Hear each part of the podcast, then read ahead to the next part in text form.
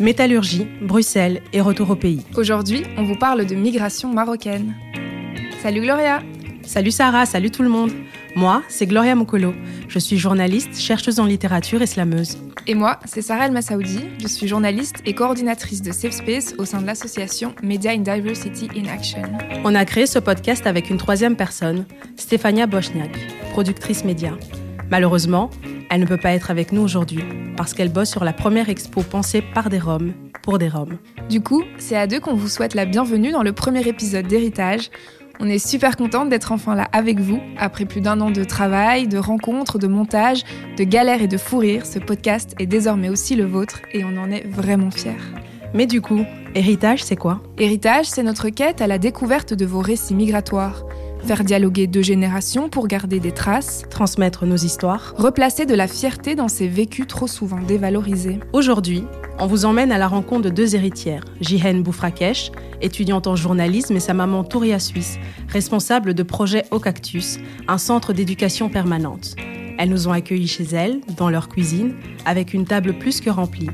Nourriture, boissons chaudes, ambiance bienveillante, le cadre parfait pour lancer la discussion.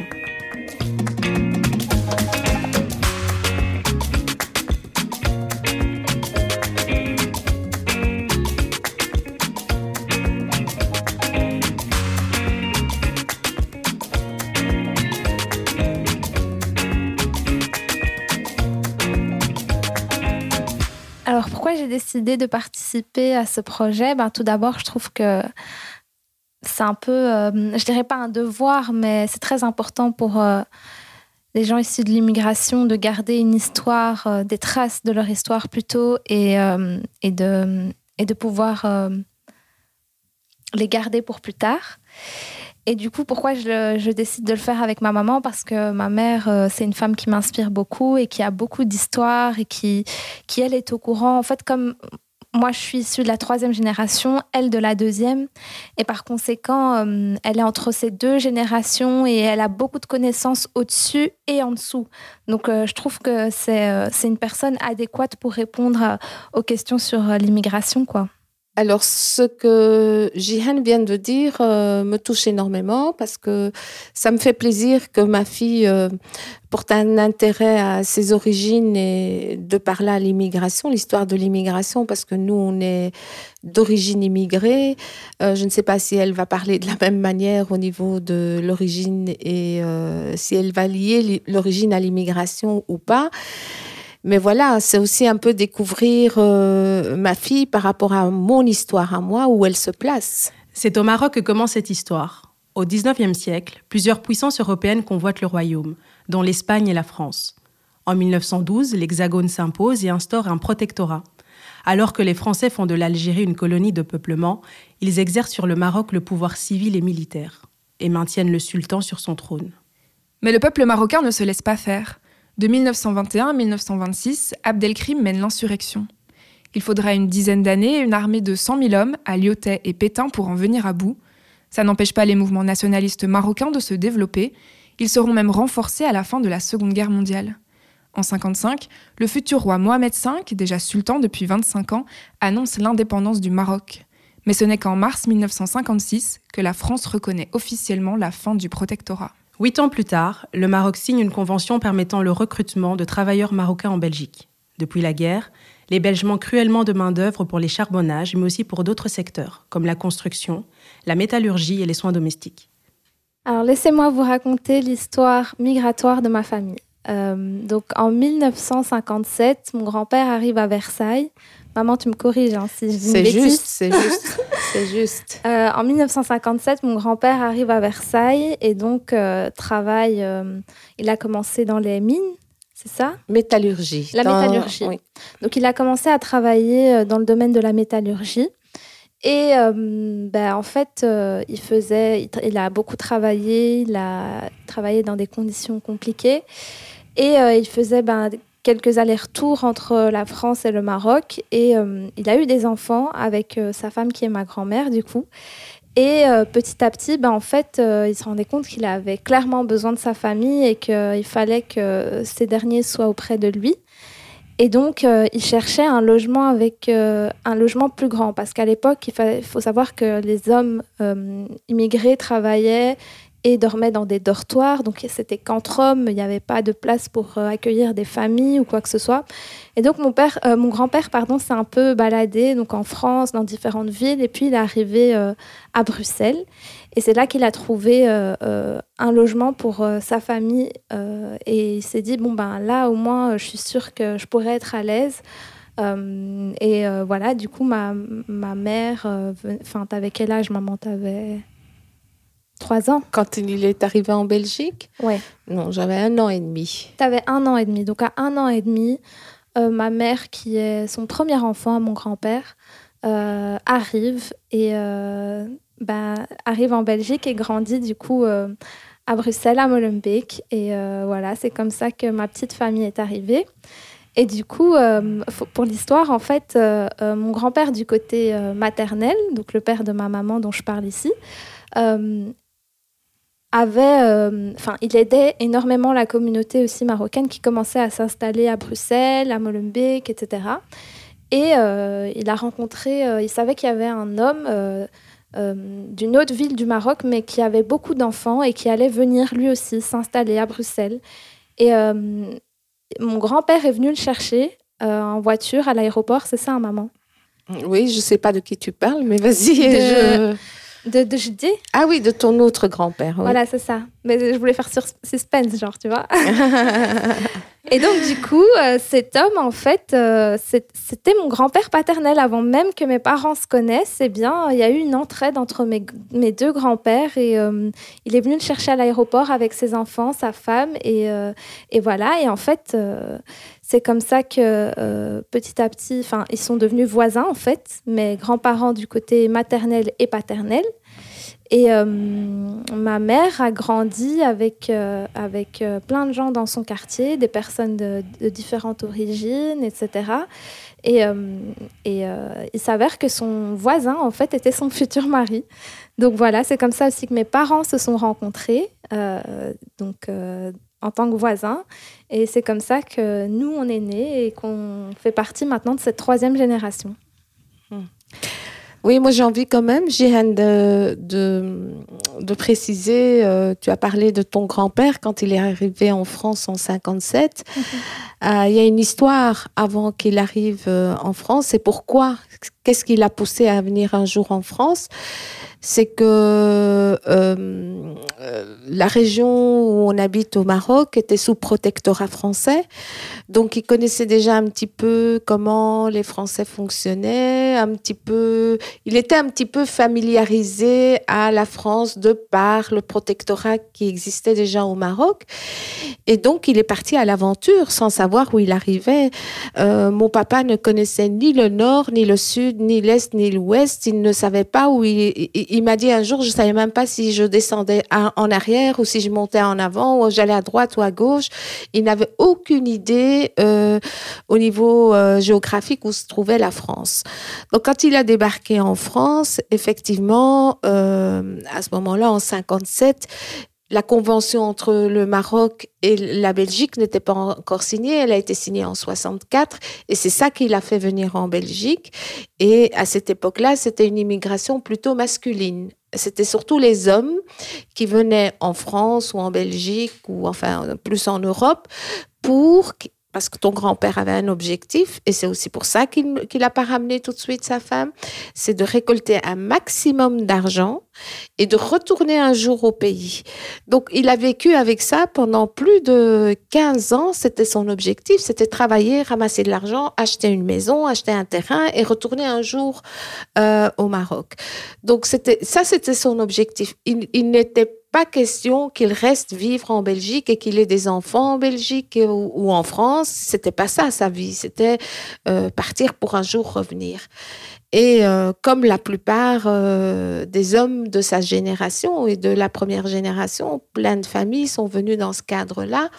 mais ils ne sont jamais repartis. Ils sont restés parce que les enfants sont nés, parce que les enfants ont appris, euh, sont, allés dans, sont, sont allés dans des écoles euh, euh, où ils ont appris à lire, écrire avec une autre langue, une autre culture. Et c'était à nouveau le déracinement de retourner au Maroc ou de retourner, Dieu sait où, en Algérie ou en Tunisie. Mais je pense que c'était un peu l'immigration qui existait à l'époque. Et nos mamans, nos mamans ont été vraiment des mamans avocates et protectrices en disant ah non les enfants maintenant ils sont ici ils, ont appris euh, ils, font leurs études ici euh, il faut qu'ils terminent les études. Et quand les enfants ont terminé les études ben voilà on s'est habitué ils sont restés ils pouvaient plus retourner leur vie. Finalement leur vie euh, s'est faite ici en Belgique. Quand on a vécu 20 ans dans un pays, c'est fini, on pense plus à retourner de là où on vient. Et toi, quand tu étais petite, euh, tu te disais pas que vous alliez retourner? Je l'ai entendu, je l'ai entendu, je savais, mais moi j'étais tributaire de ce que papa et maman décidaient. Moi j'étais leur enfant, je suivais jusqu'au jour où euh, papa ne disait plus on va repartir, on a parce qu'on a acheté notre maison, on a, mais voilà. après il ne parlait plus de la même manière que que comme ils me parlaient quand j'avais 6 euh, ans, 7 ans, 8 ans. D'ailleurs, même moi, à l'école, je leur disais, euh, de toute façon, nous, on va partir. De toute façon, nous, on va partir. J'ai dit ça pendant des années. Donc, euh, et finalement, on n'est jamais parti. Touria et sa famille ne sont pas les seuls à avoir vécu dans cet entre-deux. En réalité, c'est toute une génération qui a été déracinée et n'a pas pu, pendant tout un temps, prendre racine en Occident. D'un côté, parce que leurs parents tiennent à finir leur jour au pays, de l'autre parce que l'Occident n'a jamais envisagé que ces travailleurs puissent s'installer en Europe. Au contraire, elle les considère uniquement comme des travailleurs et travailleuses, il est donc évident qu'ils et elles devraient repartir dès qu'elles n'auraient plus d'emploi à leur proposer. Dans les faits, ces immigrés ont fini par apprendre la langue, faire des enfants, acheter une maison. Leur présence n'a donc plus rien de provisoire, mais la législation ne s'est pas adaptée à cette réalité. Ça a obligé d'ailleurs certains immigrés à s'auto-persuader du caractère provisoire de leur séjour, le sociologue Abdelmalek Sayad l'explique très bien dans son ouvrage L'immigration ou les paradoxes de l'altérité. C'est le travail qui fait naître l'immigré, mais qui rend sa présence illégitime une fois que l'emploi vient à manquer. Voilà pourquoi être immigré et chômeur ou chômeuse est considéré par certains comme inacceptable. Pour en revenir à cet entre-deux, on a demandé à Touria comment elle a réussi à construire son identité dans ce contexte-là. En fait, le Maroc, euh, je l'ai connu, euh, c'est le Maroc des vacances. Donc, j'ai vu des belles choses euh, et j'ai fait l'expérience de vivre là-bas six mois quand j'étais adolescente. Et je me suis rendu compte que mon vrai pays, c'est la Belgique, parce que c'est ici où j'ai été bercée, où j'ai ouvert mes yeux. Même si je suis arrivée à l'âge d'un an et demi, je ne connais rien de mon pays d'origine. Donc moi, je parle toujours, à ce moment-là, je disais que j'étais marocaine et je, euh, je, je, plaidais haut et fort ma marocanité, mais euh, euh, c'est quelque chose que, que mes enfants ne, ne font plus, j'ai l'impression du moins, et que je ne fais plus moi non plus. Je pense que j'ai des droits dans ce pays, que je suis une citoyenne belge à part entière, parce que euh, j'ai donné ma vie à la Belgique. J'y suis née, j'ai donné ma vie, et la Belgique m'a donné m'a donné tout ce qu'elle avait à me donner aussi. Voilà, donc euh, c'est très difficile. J'aime le Maroc parce que c'est mon histoire, c'est mes origines, mais j'aime la Belgique parce que c'est ma vie. Belgique, Maroc, Maroc, Belgique, Belgique ou Maroc, une double identité, ou comme le disait le sociologue, militant et historien Webb Dubois en prenant l'exemple des Noirs américains, une double conscience. En effet, il y a d'un côté ceux qui évoluent hors du voile, à l'air libre, et de l'autre ceux qui vivent et étouffent dans le voile. Il y a une double dynamique du voile qui opère, le voile qui unit en divisant et le voile qui divise en unissant. C'est une sensation particulière, cette double conscience, ce sentiment de toujours se regarder à travers les yeux des autres, sentir la dualité qui s'opère en nous, deux âmes, deux pensées, deux idéaux en guerre dans un même corps. La conscience de soi est dédoublée, on se pense à la fois comme membre de la communauté nationale, tout en expérimentant des formes d'exclusion et de domination spécifiques. Mais derrière ce déchirement intérieur se cache aussi la source d'une lucidité particulière sur la construction raciale des rapports de pouvoir. Je pense que le switch euh, euh, entre la marocanité et, le fait de dire que je suis tout à fait belge, c'est à partir du moment où euh, j'ai eu mes enfants. C'est à partir de ce moment-là, d'ailleurs, c'est à partir de ce moment-là que j'ai demandé la naturalisation. Auparavant, je n'ai jamais demandé, mais quand j'ai eu mes enfants, j'estimais qu'ils avaient encore plus de droits que moi, que c'était leur pays euh, à part entière et que euh, ils sont tout à fait belges. Je dirais que mes enfants sont euh, si je dois faire en pourcentage, moi j'estimais que j'étais 50-50%. Aujourd'hui, je pense que mes enfants sont 90, 90% belges et 10% marocains. Voilà, moi j'ai appris un petit peu à lire et à écrire l'arabe. J'ai hérité du, langage parlé euh, de mes parents. Ils nous parlaient en arabe. Mais là aujourd'hui, moi je parle à mes enfants en français. Euh, je cuisine euh, à l'européenne. Je cuisine un petit peu marocain. Mais voilà, moi j'ai vécu beaucoup avec les coutumes, la culture, etc moi, mes enfants, c'est la culture dans laquelle ils baignent, ils vivent avec la société. donc, euh, moi, je ne leur impose pas euh, quelque chose qui m'a été imposé, moi, par mes parents. Mais à juste titre, dont j'en suis très, très fière. Hein. je, ne regrette pas tout ce qu'ils m'ont donné, ce qu'ils m'ont appris, ce qu'ils m'ont inculqué de ma culture marocaine. Mais tu vois, maman, toi, par exemple, tu considères qu'on est, euh, par exemple, 90% et 10%. Et en fait, pour moi, je suis à 100% euh, pleinement une, un, un, mixte, en fait.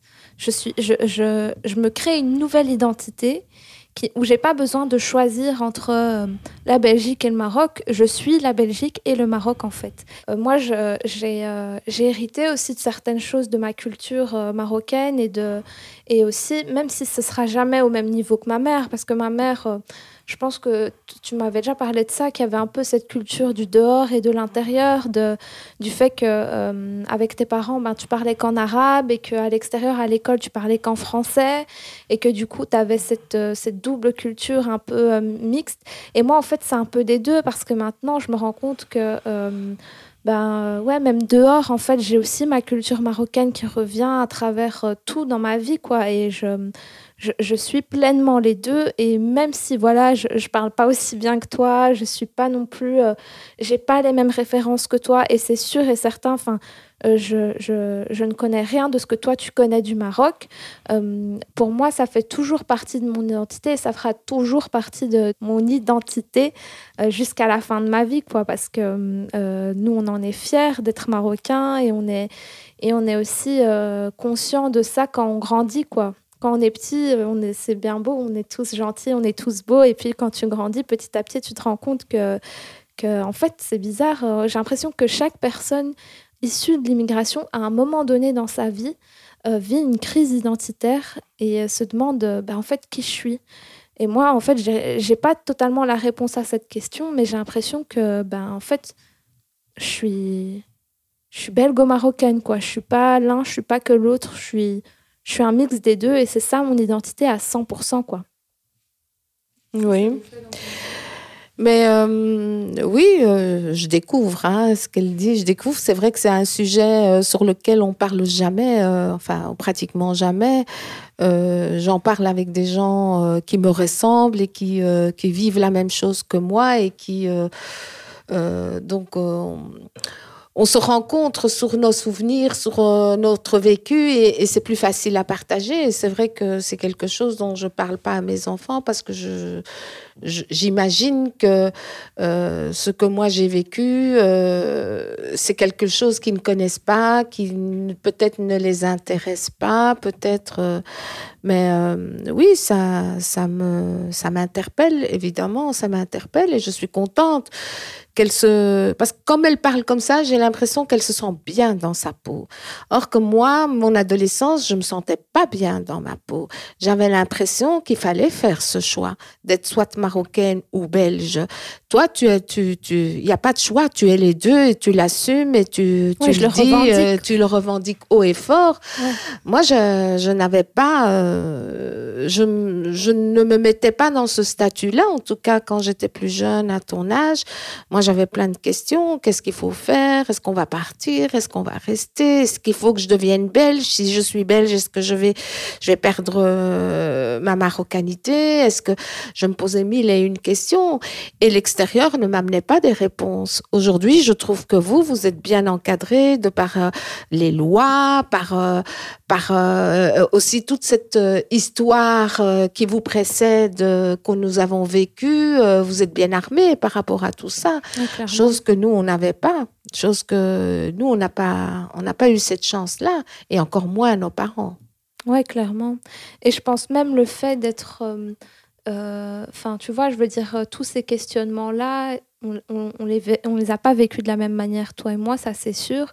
Mais sûrement que, comme tu dis, moi, euh, le fait que je t'ai toi au-dessus, qui, a, qui est passé par là, tu vois, j'ai certaines réponses à mes questions via toi et via toute la communauté marocaine à Bruxelles et tous ceux avec qui je peux partager ça, tu vois. Alors que vous, à l'époque, vous n'étiez pas aussi nombreux que maintenant et, euh, et c'est sûr que ça aide d'être euh, plus nombreux, de se poser des questions entre nous, de, de pouvoir euh, se référer à des modèles, tu vois. Moi, j'ai eu toi, quoi, au-dessus, donc je sais à quoi ça ressemble. Alors, certes, ton expérience n'est pas du tout la mienne, mais au moins, je, j'ai quelques réponses en te voyant, toi, et en voyant tous ceux de ta génération, quoi.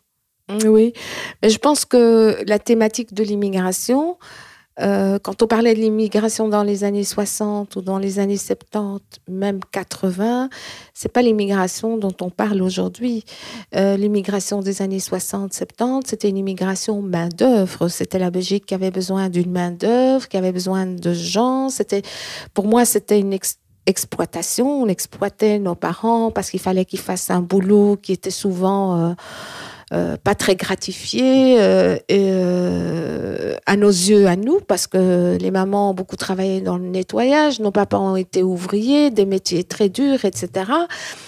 Aujourd'hui, vous, vous avez quand même des parents qui, qui ont des postes, qui travaillent. bon, vous avez des parents qui sont parfois fonctionnaires, parfois des parents euh, voilà, moi j'ai pu vous accompagner à l'école, aux réunions des parents, j'ai pu faire plein de choses avec vous. Euh, euh, je sais lire, écrire. c'est pas la même immigration, donc effectivement vous êtes mieux encadré. Que nous l'avons été, nous, la deuxième génération. Mieux encadré et plus armé surtout. Nos générations ont le privilège de beaucoup mieux maîtriser la langue, de pouvoir faire de hautes études et d'avoir les mêmes références que le reste de la société belge. À l'inverse, nos parents et grands-parents n'avaient pas forcément les codes ni les conditions matérielles nécessaires pour s'engager contre les injustices. Par exemple, parce qu'ils et elles vivaient dans l'urgence de garder un toit au-dessus de leur tête et de la nourriture dans le frigo. Mais ça ne veut absolument pas dire qu'il n'y a pas eu de résistance dans ces générations-là. Touria en parle d'ailleurs très bien. Moi, j'ai pas peur pour notre jeunesse aujourd'hui. Je n'ai pas peur parce que je trouve que vous êtes très bien armés. Euh, par contre, nous, on n'avait pas cette chance-là de pouvoir parler comme ça ouvertement et de dire ce qu'on pensait, de taper les poings sur la table. Euh, on avait euh, même le gouvernement ne nous facilitait pas la chose. moi, j'ai un souvenir de papa et maman, parce qu'avant on n'achetait pas les maisons, on n'était pas propriétaire, on était surtout locataire.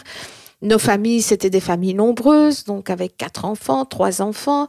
Et j'ai des souvenirs, euh, quelque chose qui m'a qui m'a marqué, qui me marque encore aujourd'hui, parce que je trouve que je ne me suis pas défendue et que notre communauté s'est pas défendue par rapport à ça. C'est par exemple le papa qui me donnait la main et qui cherchait un appartement où je voyais appartement à louer, pas d'arabe, pas d'animaux.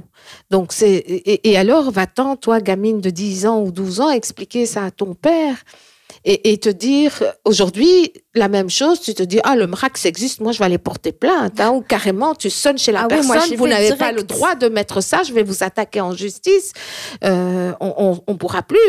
Mais dans le temps, ben, il fallait avaler tout ça et, raconter ça à ton père et va-t'en expliquer à ton père une histoire pareille. Donc on était quand même assez bien écrasé au niveau de l'immigration. Là, euh, on a souffert, on a souffert. Ça, je pense que ça, c'est vraiment la chose qui nous différencie aussi. C'est vraiment le fait que jamais on, aura vécu, je pense que ce que vous, vous avez vécu. Alors certes, nos, vécus sont différents, mais ça a, été, ça a dû être une souffrance et vous avez dû être, être d'un courage euh, incroyable. Moi, comme tu, quand tu me racontes certaines de tes histoires, je me dis waouh, quoi, comment, comment ils ont fait pour rester et se sentir bien dans un, dans un environnement où on leur, on leur montrait qu'à certains moments, on voulait pas d'eux, quoi.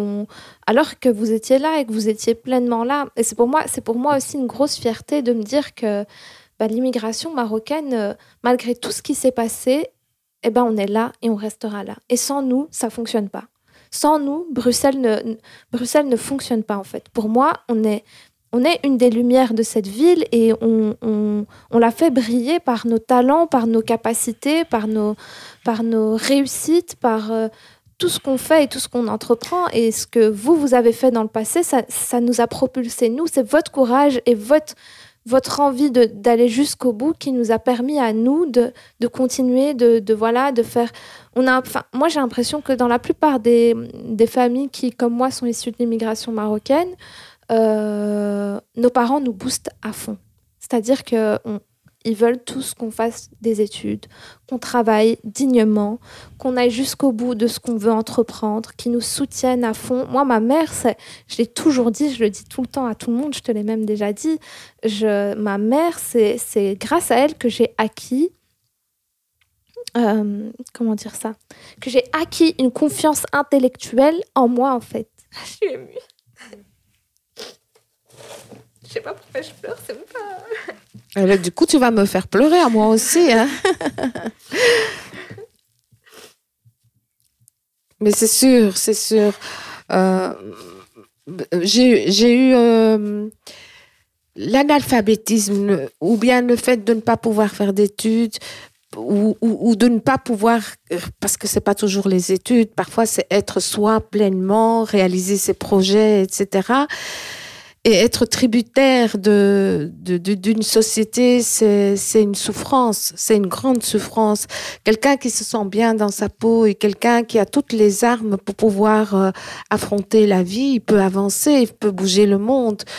Et euh, tu disais là tout à l'heure que euh, sans vous, euh, vous êtes une lumière de Bruxelles. Évidemment, tous les jeunes qui soient, enfin, chaque personne, chaque citoyen de cette ville ou de ce pays ou de ce monde, ben, c'est une lumière, ça fait avancer, ça fait avancer le monde tous ensemble. Euh, c'est une force. Je pense que la société, c'est elle qui fait avancer le monde, peu importe qu'elle soit rouge, noire, euh, marocaine, euh, euh, j'en sais rien moi, n'importe quelle nationalité. tous ensemble, on fait bouger. C'est nous qui créons l'histoire. Chacun est un pion un petit morceau de puzzle pour pour cette histoire de la Belgique et cette histoire euh, euh, viendra un jour où ils diront euh, en 1964 une forte vague d'immigration à faire, ont créé, ils montreront les buildings, ils parleront de métros qui ont existé, qui ont été construits peut-être par, par ben justement cette main d'œuvre étrangère, etc. Peut-être pas maintenant, mais viendra peut-être un jour où on parlera de nos origines dans l'histoire. Légalement, pour pouvoir vivre en Belgique, les étrangers et étrangères hors Union européenne ont besoin d'une autorisation délivrée par le ministère de l'Intérieur. En gros, ce permis de séjour, c'est un peu le Graal, mais on en a déjà parlé, certains étrangers et étrangères ne sont considérés que sous le prisme de l'emploi.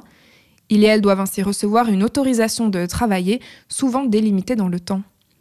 Chaque région délivre les permis de travail en fonction des secteurs d'activité dans lesquels elle décide qu'elle a besoin de travailleurs et de travailleuses. Ce que je fais euh, au niveau professionnel, en fait, euh, m'a été inspiré par justement mon histoire. Et euh, déjà toute jeune, je pense j'avais 14 ans ou 15 ans, il y avait l'abolition du permis de travail, parce qu'il faut savoir que nos papas pouvaient rester en Belgique avec un, permis de travail qui, était un permis B, qui était tributaire du travail de, de l'employeur et le travail qu'il recevait. Et donc, c'était euh, avec une date bien déterminée en fonction de ce que l'employeur décidait. Donc, il dépendait tout à fait de, l'employeur. Et quand le, permis venait à échéance, il fallait à nouveau suppléer l'employeur pour avoir un nouveau contrat et ainsi de suite. Et puis à un certain moment, il y avait un mouvement, je, n'ai plus de souvenirs, mais tout ce que je sais, c'était un des premiers mouvements que j'avais entendu. Il y avait une manifestation pour abolir ce permis de travail B, pour avoir un permis de travail A. Et le permis de travail A, c'est un permis à durée illimitée. Et moi, voyant ce que papa souffrait, donc j'avais à l'école, j'avais fait tout un cinéma parce que le public duquel j'étais le, plus proche, c'était euh, mes copines de classe, les professeurs, l'école, c'était mon, c'était ma vie, c'était l'école. Donc j'avais demandé à tout le monde de participer à la manifestation pour le permis de travail A. Et euh, j'étais tellement excitée, j'avais plein, de tracts qu'un professeur, et euh, je, je, je, lui dois beaucoup à ce professeur, elle est venue vers moi, elle m'a dit, mais qu'est-ce que tu fais avec tous ces, tracts? C'est quoi? Elle s'est intéressée et je lui ai expliqué. Je dis, voilà, mon papa, il a un permis B. Et si mon papa, euh, l'employeur ne veut pas le prolonger, eh bien, euh, il n'aura plus de travail et il n'aura plus... Euh, et nous, notre vie en dépend, etc. Et je voudrais qu'il y ait un maximum de monde à cette manifestation. Et pour la première fois, euh, c'était un professeur de français, donc euh, voilà, je me s'appelle Noël de Smet, je n'oublierai jamais ce professeur. Elle a laissé tomber le cours de français et elle m'a laissé parler en classe pour raconter l'histoire de mon père et l'histoire du permis de travail B et A et pourquoi je réagissais comme ça dans l'école et ce que je faisais. J'en étais tellement fière et, tellement contente que par après, ça m'a ouvert une porte où j'ai pu aller dans les tissus associatifs, j'ai pu aller euh, euh, rencontrer d'autres papas qui venaient me voir parce qu'ils avaient l'impression, même si j'étais jeune, ils avaient l'impression que je connaissais les permis de travail, que je maîtrisais. Je commençais à m'intéresser à cette problématique et donc tous les papas de quartier venaient me demander comment il faut faire, etc.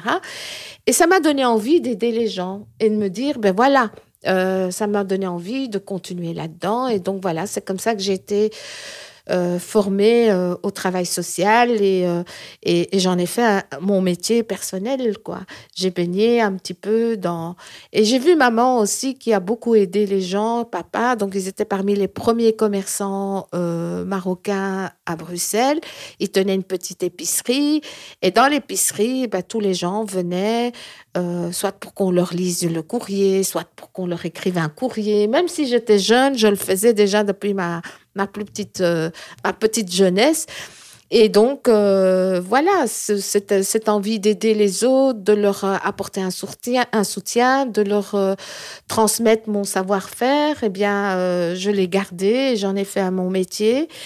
Et voilà, j'ai débarqué dans une association qui est un centre d'éducation permanente pour femmes, où donc euh, je, je m'occupe de la permanence sociale, où j'ai affaire à à des personnes qui ont des problèmes euh, qui sont différents, certes, de, de, la première euh, immigration, mais du style le CPAS, euh, la pension, les, le droit au logement, etc. Mais avec tout le panel d'institutions qui existent aujourd'hui, soit je les oriente, soit je sais comment les aider avec euh, donc euh, euh, mes connaissances. J'essaye de voir un peu comment les accompagner dans les démarches administratives ou juridiques par rapport à leurs demandes.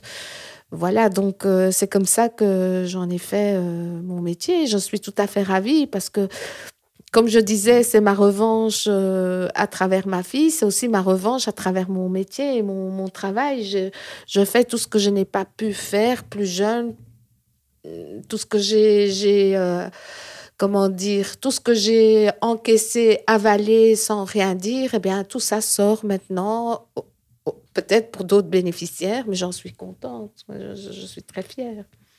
Les mots ne sont peut-être pas sortis, mais les actions, oui. Ne pas être statique même si on encaisse. Penser la société. Abolir les inégalités dont sont victimes à la fois les hommes, mais surtout aussi les femmes penser la société, lutter pour un monde plus juste, encaisser mais agir quand même, manifester pour revendiquer ses droits, s'engager. En Occident, certaines personnes sont convaincues que le féminisme ne peut être pensé que chez elles, mais en Afrique, dans les sociétés traditionnelles, les femmes ont toujours occupé des postes de pouvoir. C'est l'arrivée des colons qui a véritablement marqué un coup d'arrêt à leur émancipation. Personnellement, je pense que mon féminisme vient euh, de ma grand-mère et de ma mère parce que euh, depuis que je suis toute petite, et pourtant je suis pas très âgée, hein, j'ai que 22 ans, mais, euh, j'ai toujours eu des modèles féminins euh, extrêmement... des femmes braves, rigoureuses, travailleuses. J'ai plein d'adjectifs en fait qui me viennent en tête quand je pense à elles.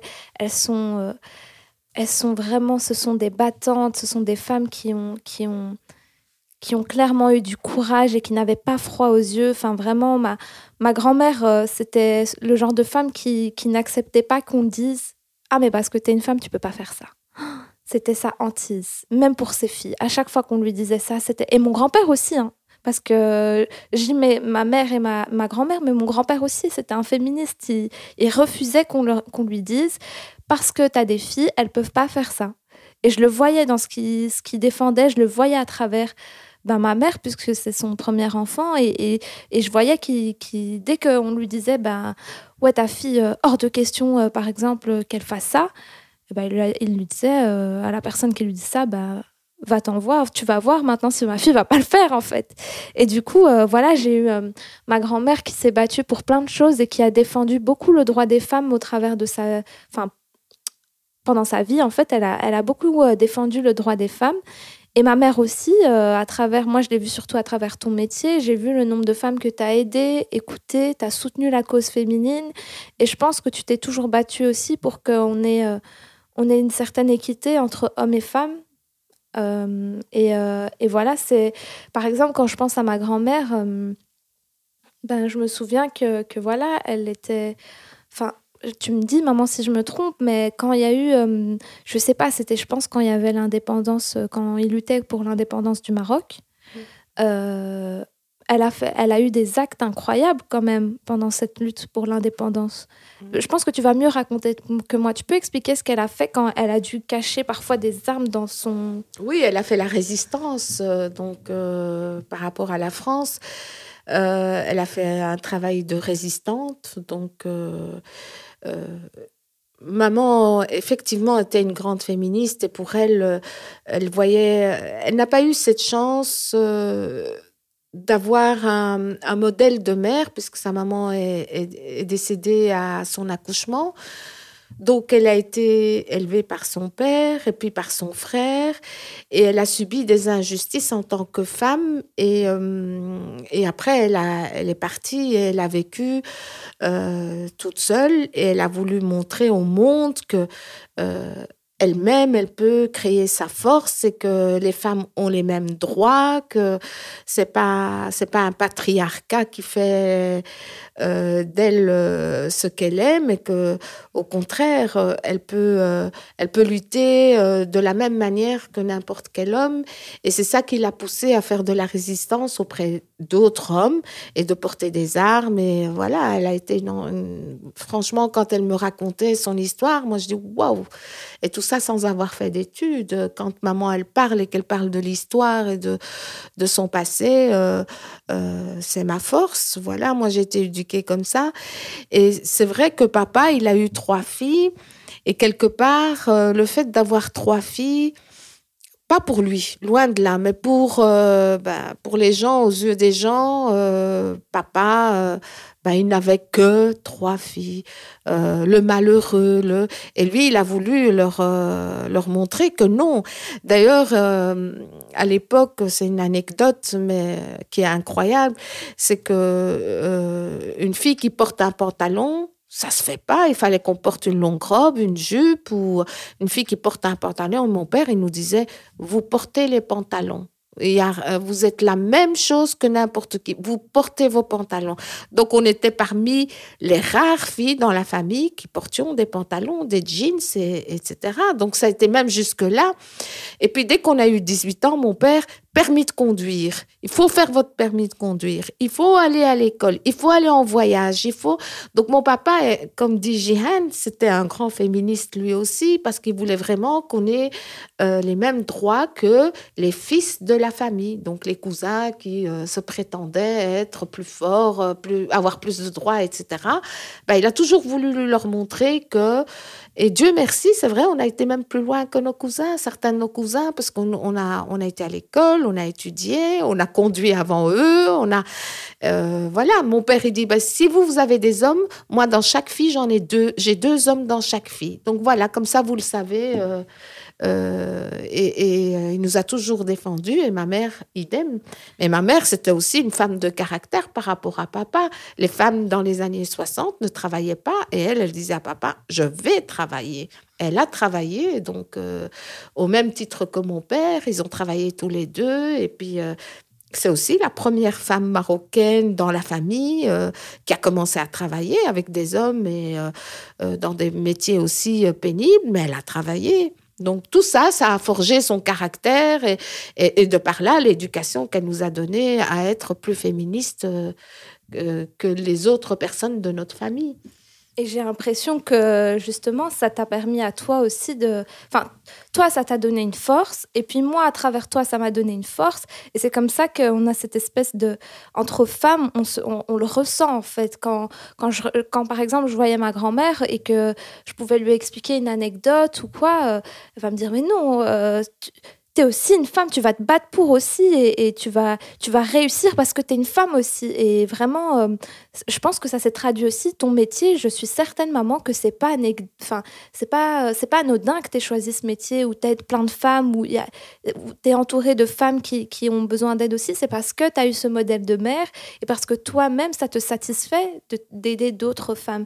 Il y a cette espèce de sororité, comme on dit. Et, et, et moi, je, je comprends totalement et c'est ce qui me permet moi aussi de me dire aujourd'hui, euh, bah, malgré tout ce qu'on me dit, ben non, en fait, en tant que femme, euh, euh, je, vais me je vais aussi lutter contre le, patriarcat, quoi. Hors de question que, que, que, ce système me mette des bâtons dans les roues sous prétexte que je, je sois du sexe féminin, quoi. Mais voilà, ça a été mon grand-père, ma grand-mère, ma mère, même mon père aussi, hein, au final, sont, sont, tous des exemples et sont tous de, de grands et de grandes féministes. Ah oui, oui, je suis tout à fait d'accord. Je valide, je valide à 100%, je valide. C'est notre force. Ouais. Pour terminer, on a envie d'instaurer un petit rituel de fin avec nos héritiers et héritières. Pendant plus d'une demi-heure, on a discuté avec Jihen et Touria de ce qu'elles ont reçu en héritage. Et là, on leur a demandé de nous parler de ce qu'elles ont envie de laisser en héritage. Moi, la chose qui me ferait le plus plaisir et que j'ai envie de laisser en héritage à mes enfants, c'est la mémoire. C'est tout ce travail de mémoire et de ne pas oublier euh, cette ligne du temps que nous avons traversée et qui existe et qui continuera. Euh, c'est ce qui, euh, c'est leur force. Moi, je trouve que c'est ce, travail de mémoire et de savoir ce qu'on a vécu, comment on l'a vécu et d'où ils viennent et où ils vont. Je pense que s'ils savent d'où ils viennent, ils savent où ils iront. Moi, personnellement, ce que j'aimerais laisser, c'est. Enfin, je pense que c'est un peu la même chose que toi, maman. C'est notre histoire, c'est ce devoir de mémoire. Et c'est pour cette raison que je participe à ce podcast, parce que je veux qu'il y ait une trace, je veux que les gens sachent d'où ils viennent, je veux que, que mes enfants, que mes petits-enfants aussi euh, connaissent mon histoire, qu'ils savent par où. Euh, ma grand-mère a été, par, euh, par quel chemin on est passé, et, et vraiment qu'on sache, ouais, qu'on connaisse notre histoire et nos sources, quoi. Et moi, je voudrais juste, euh, pour, euh, pour un petit symbole, euh, j'ai envie de dire, c'est une histoire qui a commencé. J'ai pas toutes les pages de l'histoire. J'ai mes pages à moi. Toi, tu as tes pages à toi. Et le livre est encore ouvert. Il y aura d'autres pages qui s'écriront au, fur et à mesure de la vie et de l'histoire. Et c'est un livre qui ne se terminera jamais et euh, parce qu'il y aura plein de tomes, plein de euh, et que j'espère que les gens pourront euh, le lire et s'en imprégner. ce livre qui est le livre de c'est le plus bel héritage, mais qui est le livre de, de notre histoire à travers l'immigration. Un livre à lire et aussi à écouter. C'est notre objectif avec Héritage, assurer une transmission et se réapproprier nos récits et c'est sur cette note pleine d'espoir que se termine ce premier épisode. Le premier d'une longue série. En tout cas, on est super contente d'avoir passé ce moment avec vous et avec Jihen et Touria. Leur témoignage nous a beaucoup touchés, d'abord au niveau du fond, parce que c'est pas toujours facile d'accepter de se livrer et de raconter son histoire, et qu'elles l'ont fait à merveille en prenant pour la première fois le temps d'échanger vraiment sur leur vision de l'identité, mais aussi sur leurs souvenirs de racisme et de résistance. Ces résistances, elles se matérialisent par exemple par des actions contre le permis B et par une déconstruction des grilles de lecture qui ne voient le sexisme que chez les autres et le féminisme que chez elles. Grâce à elles, on s'est aussi replongé dans les écrits de deux sociologues qu'on aime beaucoup, Web Dubois et Abdelmalek Sayad. Toutes les références qu'on a utilisées sont d'ailleurs dispo sur le site de notre producteur, We Tell Stories. Enfin, elles nous ont touchés sur la forme, parce que leur relation mère-fille pleine de respect et d'admiration mutuelle nous a donné la chair de poule plusieurs fois. Tout ça pour dire merci à vous de nous avoir écoutés. On espère que cet épisode vous a plu. N'hésitez pas à nous dire ce que vous en avez pensé et si ça fait écho à votre vécu. Et on vous retrouve avec plaisir sur notre page Instagram héritage.podcast, héritage au pluriel, podcast. Et on vous donne rendez-vous dans un mois pour le prochain épisode. À bientôt!